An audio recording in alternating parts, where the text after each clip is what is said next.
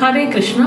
ஸ்ரீமத் பகவத்கீதாவின் நூத்தி நாற்பத்தி ஏழாவது நாள் பகவத்கீதையின் ஒன்பதாவது அத்தியாயம் ராஜவித்யா ராஜகுஹ்ய யோகம் என்ற அத்தியாயத்தின் மீள் பார்வையில் இது ஆறாம் நாள் தொகுப்பாகும். நேற்றைய தினம் நாம் கேட்ட விளக்கங்கள் எல்லாம் இந்த அத்தியாயத்தின் இருபத்தி இரண்டாவது ஸ்லோகமிலிருந்து இருபத்தி ஐந்தாவது ஸ்லோகம் வரைக்குமான விளக்கங்கள் தான் கேட்டோம். அதாவது அனன்யாசிந்தயந்தோமா ஏஜனா பர்யுபாசதே தேஷாம் நித்யாபியுக்தானாம் யோகக்ஷேமம் வகாமியகம். ரொம்ப பிரபலமான ஸ்லோகம். அதாவது எனக்கு அந்நியல்லவராய் என்னையே நினைந்து ஆண்டும் என்னையே உபாசிக்கும் நித்திய யோகிகளுக்கு யோகக்ஷேமத்தை நான் வழங்குகின்றேன் என்று பகவான் சொல்ற ஸ்லோகம். பகவானிடம் எதை வரமாக கேட்க வேண்டும் என்றால் பகவானையே கேட்க வேண்டும் என்றும் நாம் பார்த்தோம். இந்த தொகுப்புக்கு ஏற்றாற்போல் எனது மிகவும் நெருங்கிய உறவினர் ஒருத்தர் எனக்கு ஒரு ஒரு குறுஞ்செய்தியை அனுப்பியிருந்தார். இந்த குறுஞ்செய்தி நேற்றைய தொகுப்புக்கு மிகவும் பொருத்தமாக இருந்ததனால் அதை இங்கே நான் எல்லாருடன் பகிர விரும்புகிறேன். எல்லா பக்தர்களும் இறைவனிடம் எனக்கு இது வேண்டும் அது வேண்டும் என்று கேட்பார்கள். என்ன வேண்டும் என்று கேட்டுக்கொண்டே இருப்பார்கள். ஆனால் மாணிக்க வாசிகர் எனக்கு இது வேண்டாம் அது வேண்டாம் என்று கூறுகிறார். வேண்டேன் புகழ் வேண்டேன் செல்வம் வேண்டேன் விண்ணும் மண்ணும் வேண்டேன் பிறப்பு இறப்பு. சிவம் வேண்டா தமை நாளும் தீண்டேன். சென்று சேர்ந்தேன் மண்ணு திருப்பெருந்துரை இறைத்தாள் பூண்டேன் புறம் போகேன். இனி புறம் போகல் ஒட்டேனே. அதாவது எனக்கு புகழ் வேண்டாம் பொருள் வேண்டாம் மண்ணும் விண்ணும் வேண்டாம் பிறவியும் மரணமும் வேண்டாம். சிவபெருமானை விரும்பாதவர்களை தொடக்கூட மாட்டேன் திருப்பெருந்துறையை அடைந்து விட்டேன் அங்கு இருக்கும் சிவனின் திருவடிகளை சரணம் புகுந்தேன். இனி இந்த இடத்தை விட்டு போக மாட்டேன்.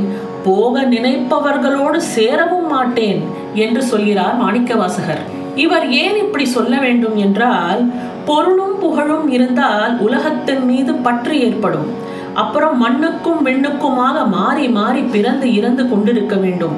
அதனால் அவை ஏதுமே வேண்டாம். சிவபாதத்தையே பற்றி கொள்வேன். இந்த இறை வணக்கம் என்பது மிகவும் எளிது என்று பகவான் சொல்கிறார். அதுதான் பத்திரம் புஷ்பம் பலம் தோயம். யோமே பக்தியா பிரயச்சதி. தத் அகம் பக்தி உபஹிருதம். அஷ்னாமி பிரயம்த ஆத்மனக அர்ஜுனா பரமாத்மாவின் சொரூப தரிசனத்திற்கு எந்த விதமான ஐஸ்வர்யங்களும் தேவையில்லை. அங்கே வேண்டியிருப்பது வெறும் ஈடு இணையல்லாத பக்தி மட்டுமே. எவனுடைய அந்த கரணத்தில் பரமாத்ம பக்தி உயர்ந்த நிலையில் இடம் பெற்றுவிட்டதோ அந்த மனநிலையுடன் மட்டும் ஏதாவது ஒரு பழம் ஒரு புஷ்பம் ஒரு இலை என்றால் துளசி அல்லது வில்வம் ஒரு உத்திரணி தண்ணீரையாவது எவன் பக்தி பாவனையுடன் அவருக்கு அர்ப்பணித்தால் கூட பசித்தவனுக்கு ஒரு பிடி சாதம் போட்டது போல் வெறும் ஒரு உத்திரணி தண்ணீரால் கூட அந்த பிரபு திருப்தி அடைகிறான். மனதில் ஒருநிலைப்பட்ட உயர்ந்த தன்னையே மறந்த பக்தியுடன் எவன் ஒரு உத்ரனை தண்ணீர் அர்ப்பணம் செய்கிறானோ அதற்கு ஈடு மலையை போல் சந்தனம் கற்பூரம் ஊதுபத்திகளை அர்ப்பணித்தாலும் கூட செய்ய முடியாது.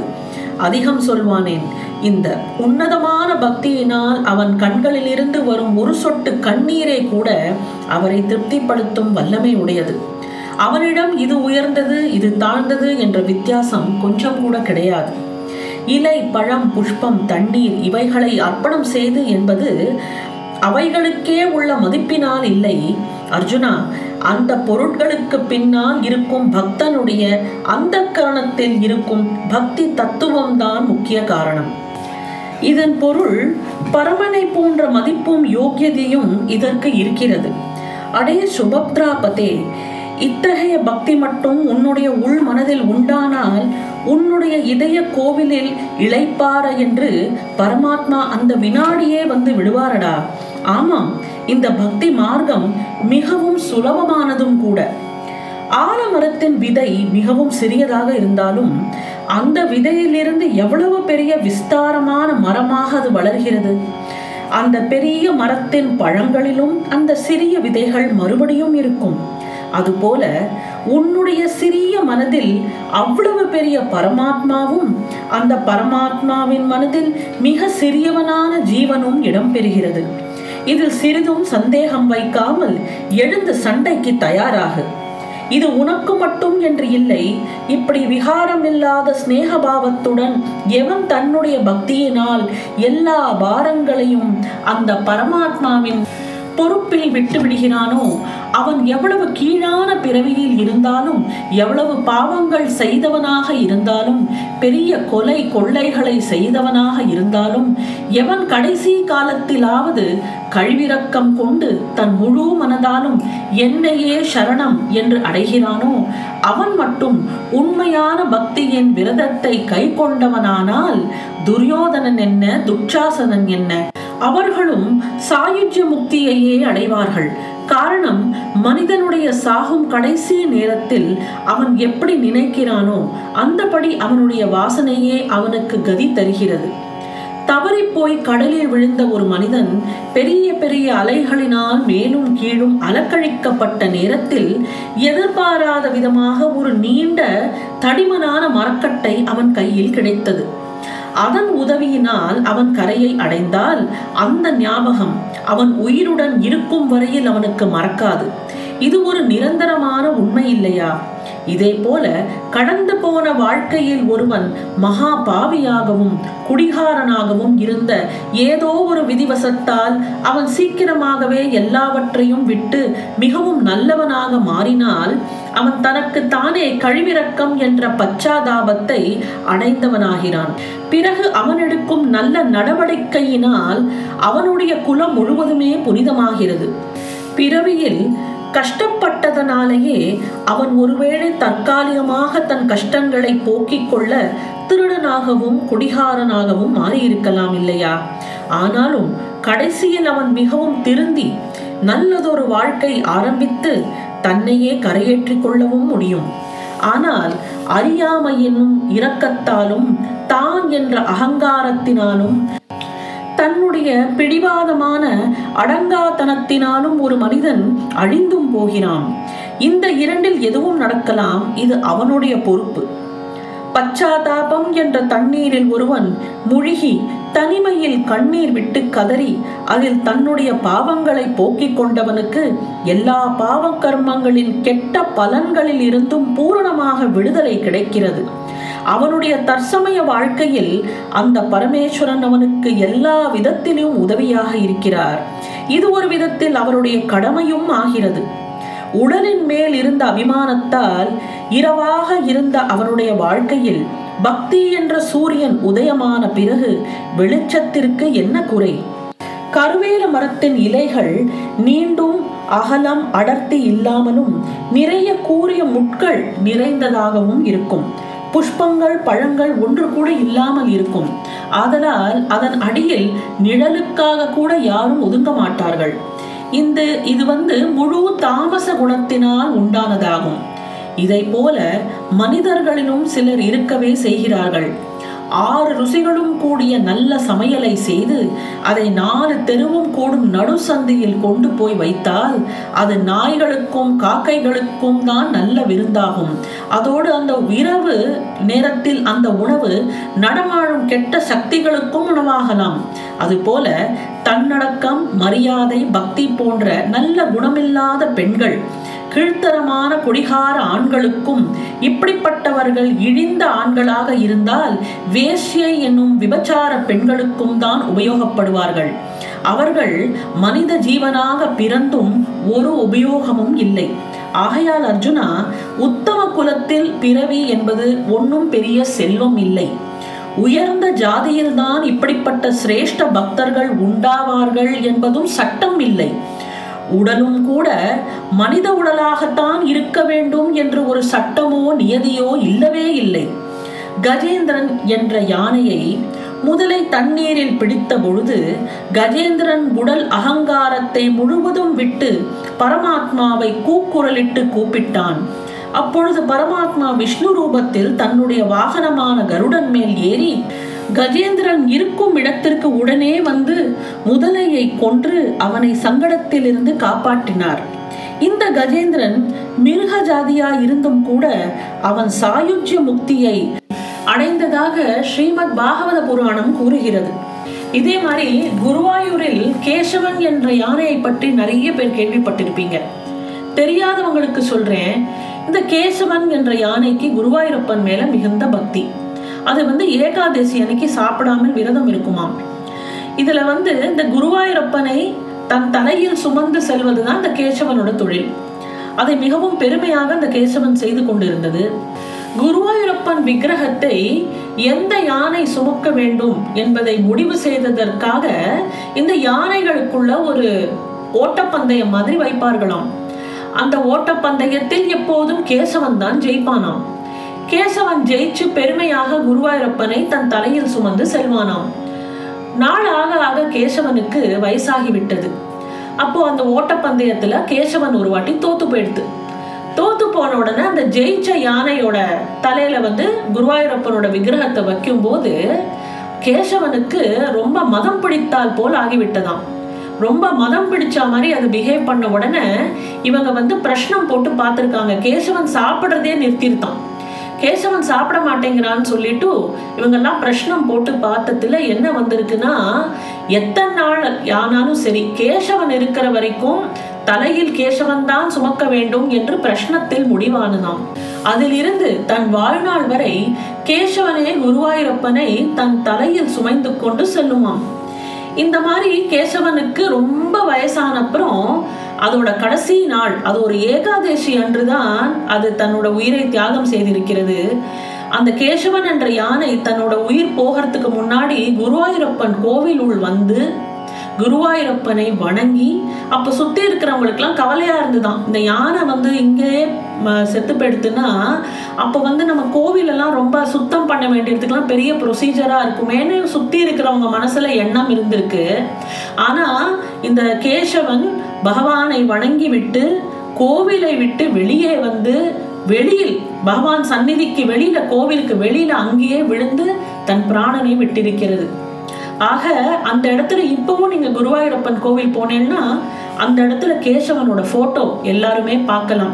ஆக மிருக ஜாதியாக பிறந்தால் என்ன?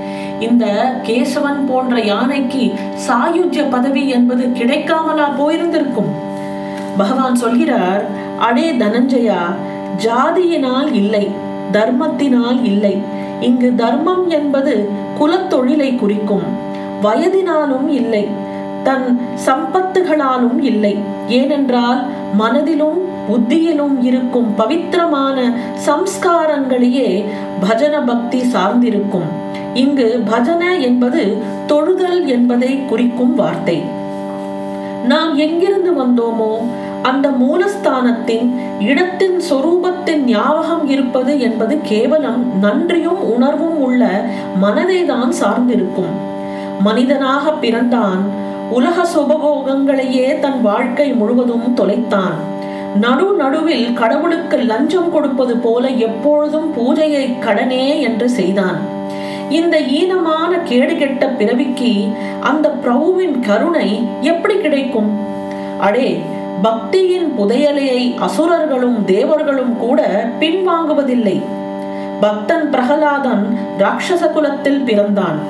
அந்த பிரகலாதனுடைய தீவிர பக்திக்காக பரமாத்மாவுக்கு நரசிம்ம அவதாரம் எடுக்க வேண்டி வந்தது.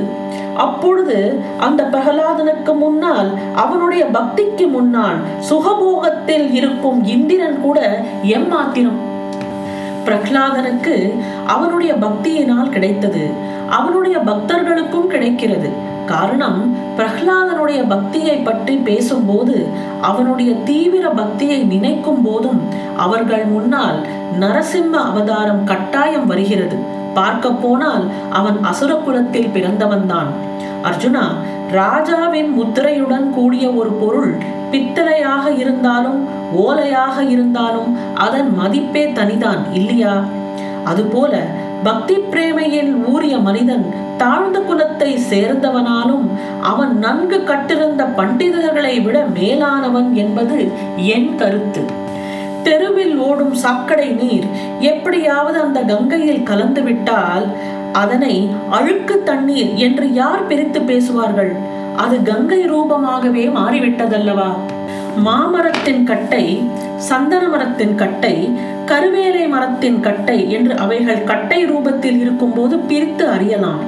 இவைகள் எல்லாவற்றையும் நன்றாக ஜுவாலை விட்டு எரியும் நெருப்பில் போட்ட பிறகு அவைகளில் தணல் கரித்துண்டுகளை பிரித்து சொல்ல முடியுமா?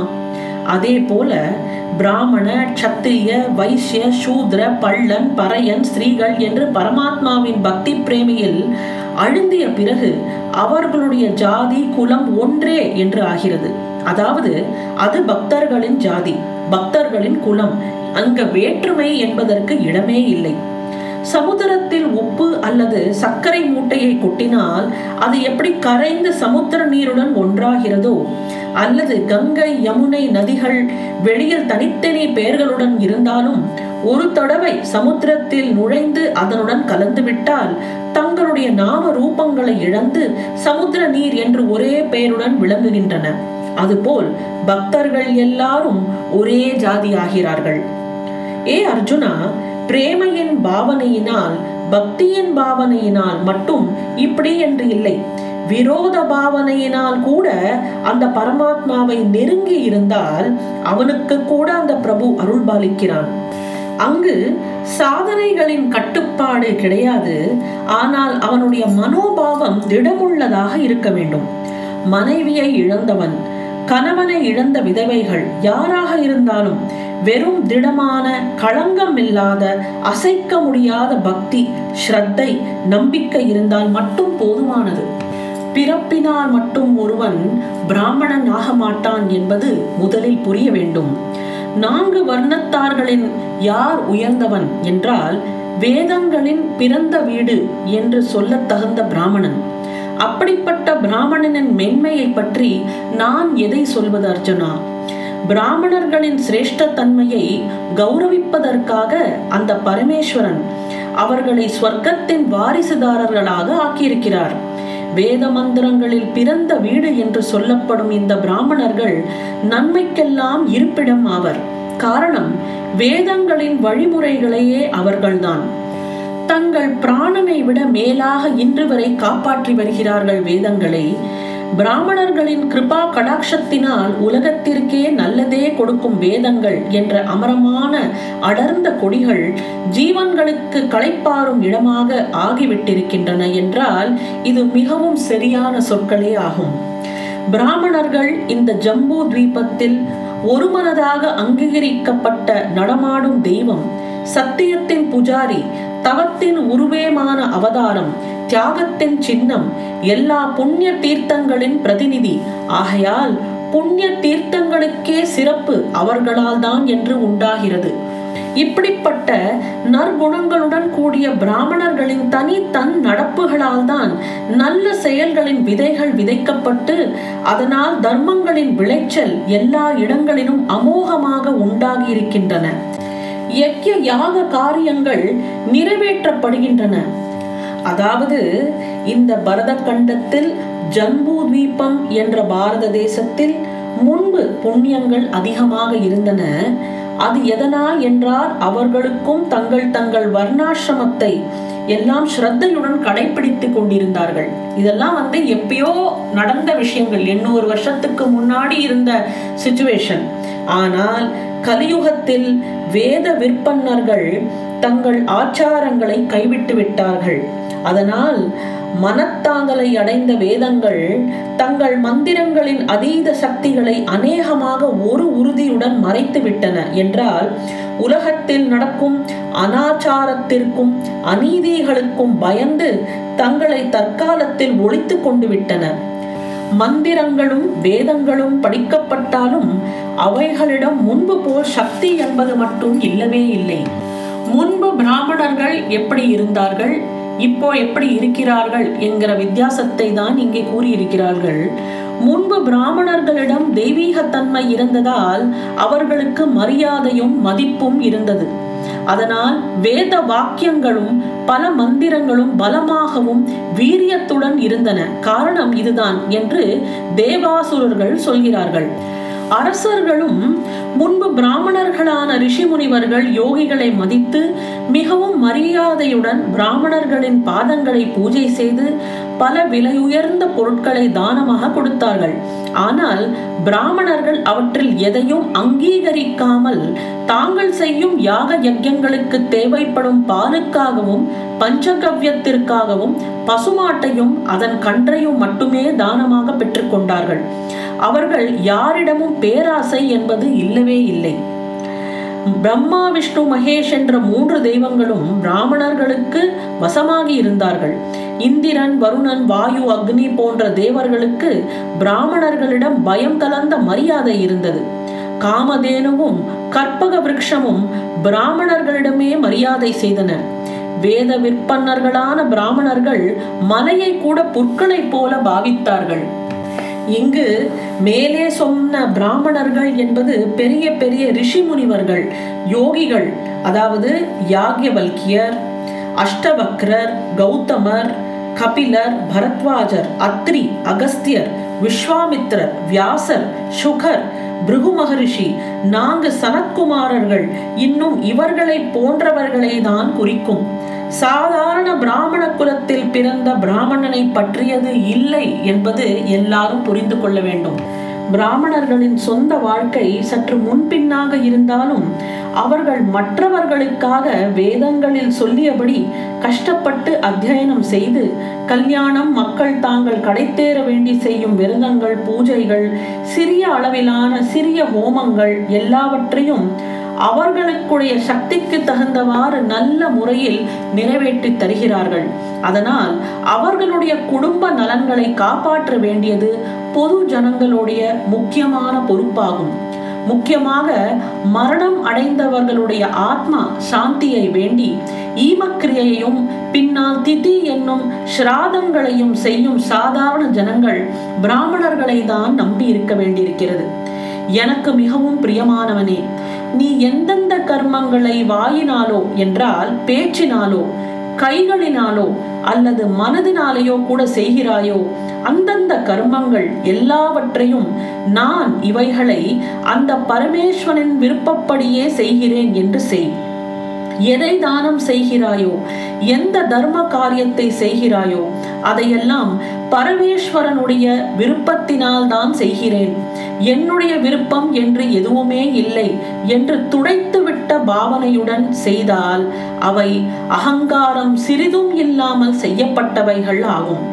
ஆகையினால் கட்டாயமாக அவன் பொறுப்பில் போய் அது சேரும். எப்படி என்று கேட்கிறாயா? என்று பகவான் கேட்கிறார் எப்படி என்ற விளக்கத்தை நாம் நாளை பார்ப்போம். பகவத்கீதையின் நூத்தி நாற்பத்தி எட்டாவது நாளான நாளை உங்களை சந்திக்கின்றேன். நன்றி வணக்கம்.